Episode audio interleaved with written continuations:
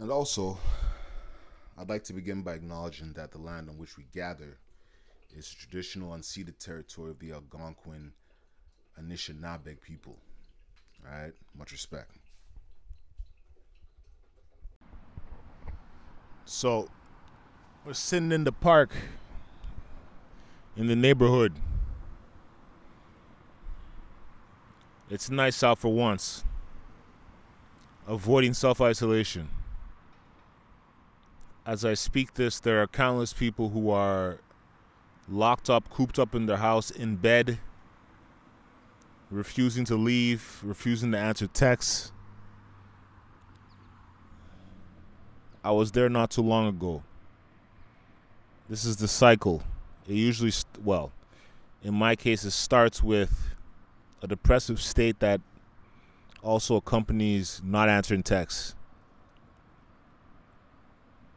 Then it gets worse. Then it gets increasingly worse.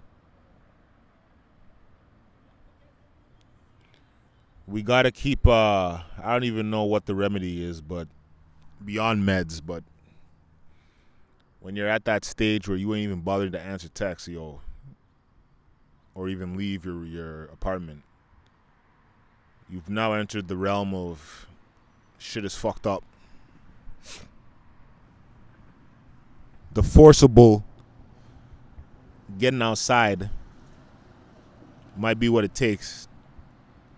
The forcible walk around the block might be what it takes. The forcible go to, to a coffee shop might be what it takes. The forcible find a destination and go there might be what it takes. But it's all a mental forcing. You're forcing yourself to do the thing you don't want to do. Resistance, right? Resistance. Persist. Find persistence and find resistance. It's a valuable skill to have when one has to constantly battle the internal mind wars, the wars of the mind.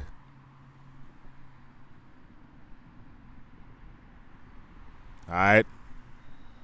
Keep your head up, folks, because having wars of the mind in the middle of a chaotic paradigm shift is something that it can do you in it can do you in worse than you even expected. All right, peace.